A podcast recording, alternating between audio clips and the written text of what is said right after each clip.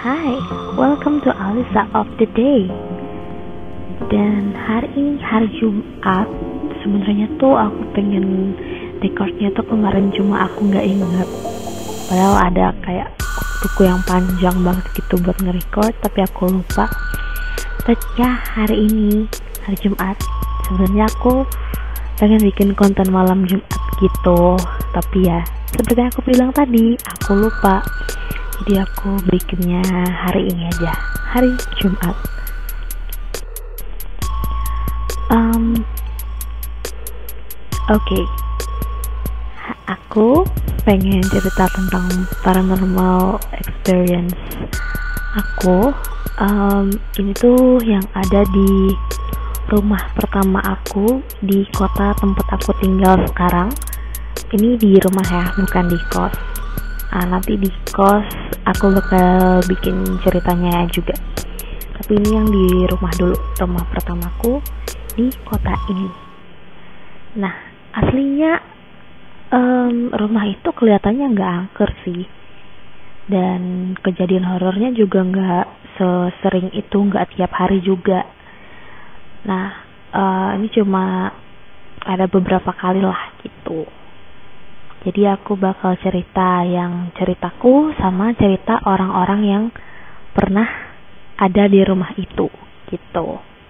Maksudnya tuh tamu bunda aku kah, temen aku kah, temen ayahku gitu. Oke, okay, kita mulai dari ceritaku dulu.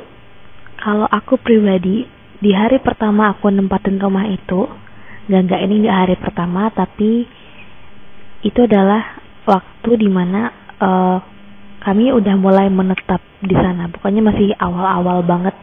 Baru banget nggak sampai seminggu deh. Nah itu sorenya aku habis bagi-bagiin buku sama tetangga-tetangga. Jadi tetangga aku tetangga aku itu banyak yang anak kecil banyak yang apa ya putus sekolah. Jadi mereka tuh kayak pengen banget baca apa gitu mainan juga pengen karena banyak yang nggak mampu juga. Jadi aku bagi bagi-bagiin buku bagi-bagiin boneka. Dan itu selesainya maghrib. Dan habis maghrib itu sekitar jam 7 aku beres-beres ini ruang tamunya. Terus waktu itu karena masih baru banget dan kayak pindahannya tuh dadakan juga gitu loh. Uh, itu tuh rumahnya belum ada gorden belum ada teralis juga. Jadi cuma pure jendela kayu. Dan itu rumahnya kayak dibilang lama juga nggak lama tapi itu ya modalnya nggak baru-baru banget. Nggak kayak rumah minimalis zaman sekarang gitu. Itu kayak masih rumah agak lama lah gitu loh. Jendelanya juga bukan jendela yang dibukanya itu ke samping tapi bukanya itu ke depan gitu loh. Jadi aku tiba-tiba pengen aja jalan ke jendela itu pengen lihat-lihat di luar.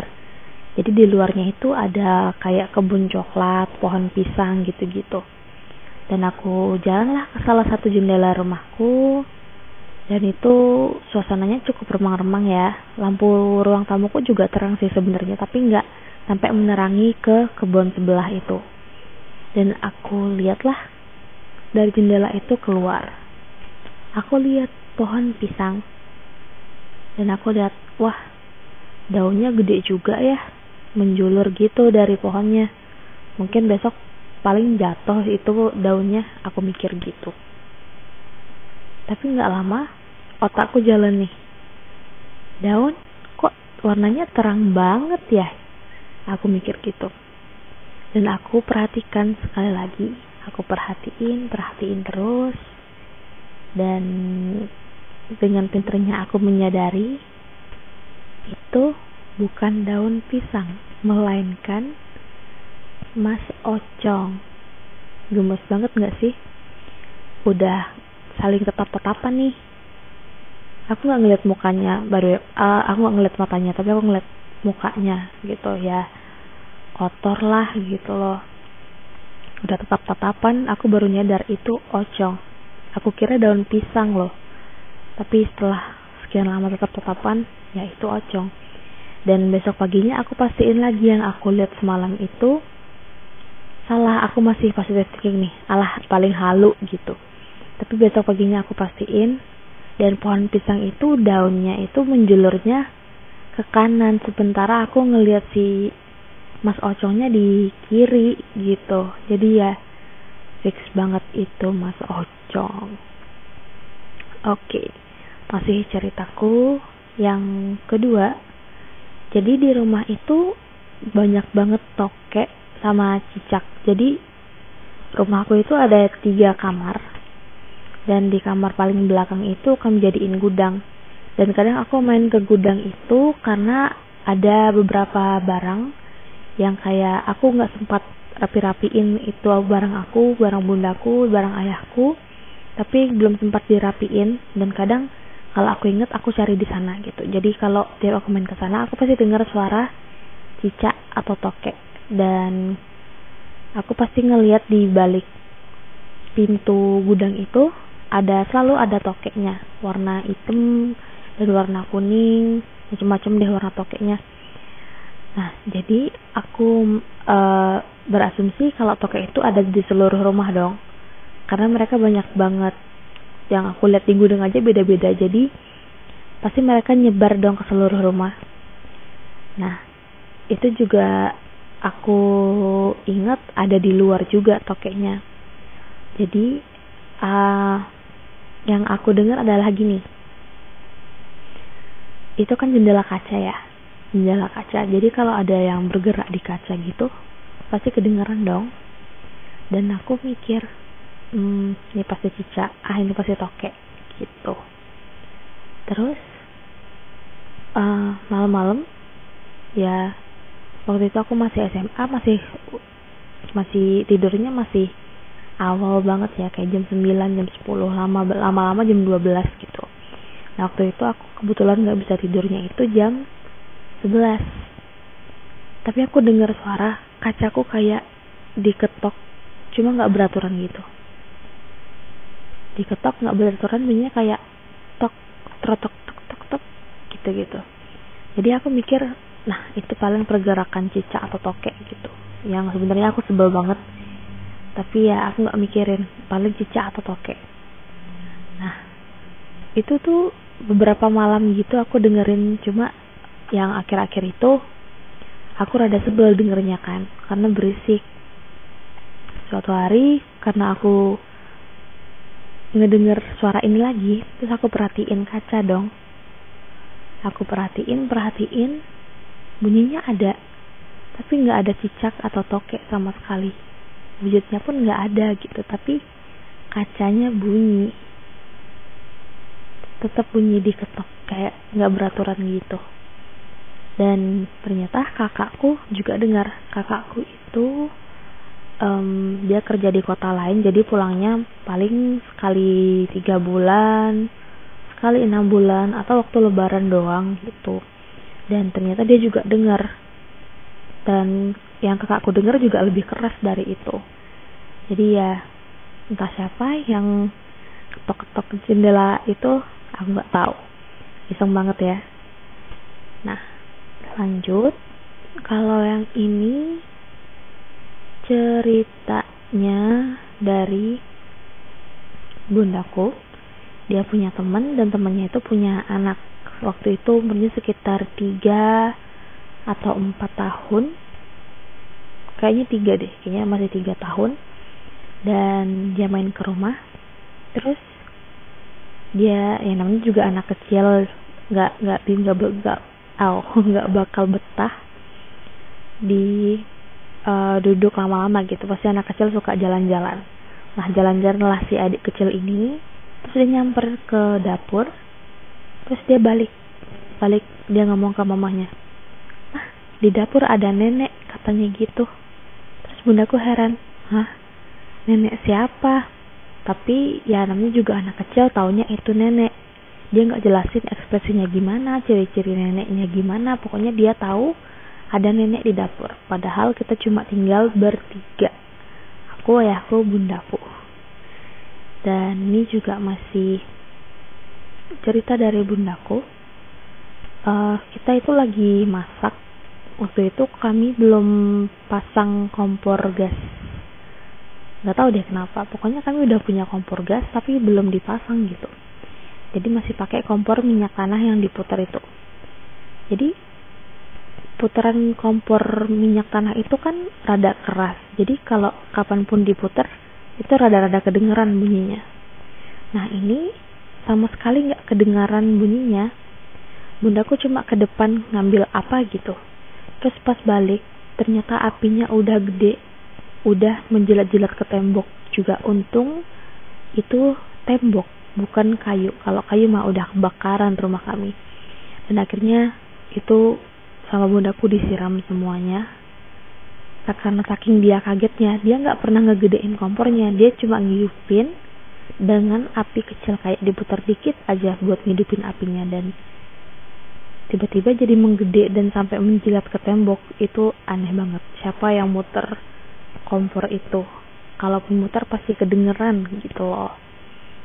Dan dilanjut ke cerita selanjutnya um, ini ceritanya dari temanku my best friend almost nine years now.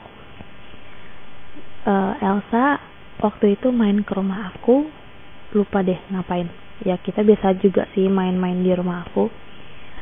Uh, terus dia itu lagi ngaca ceritanya.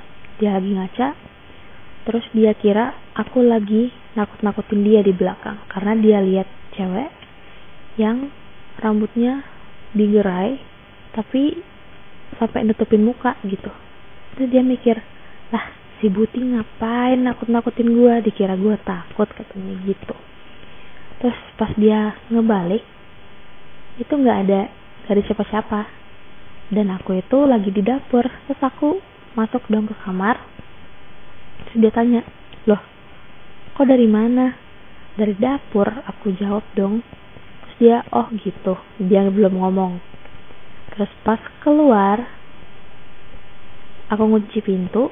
Ya iyalah namanya juga rumah kosong ya dikunci ntar maling masuk ya kan?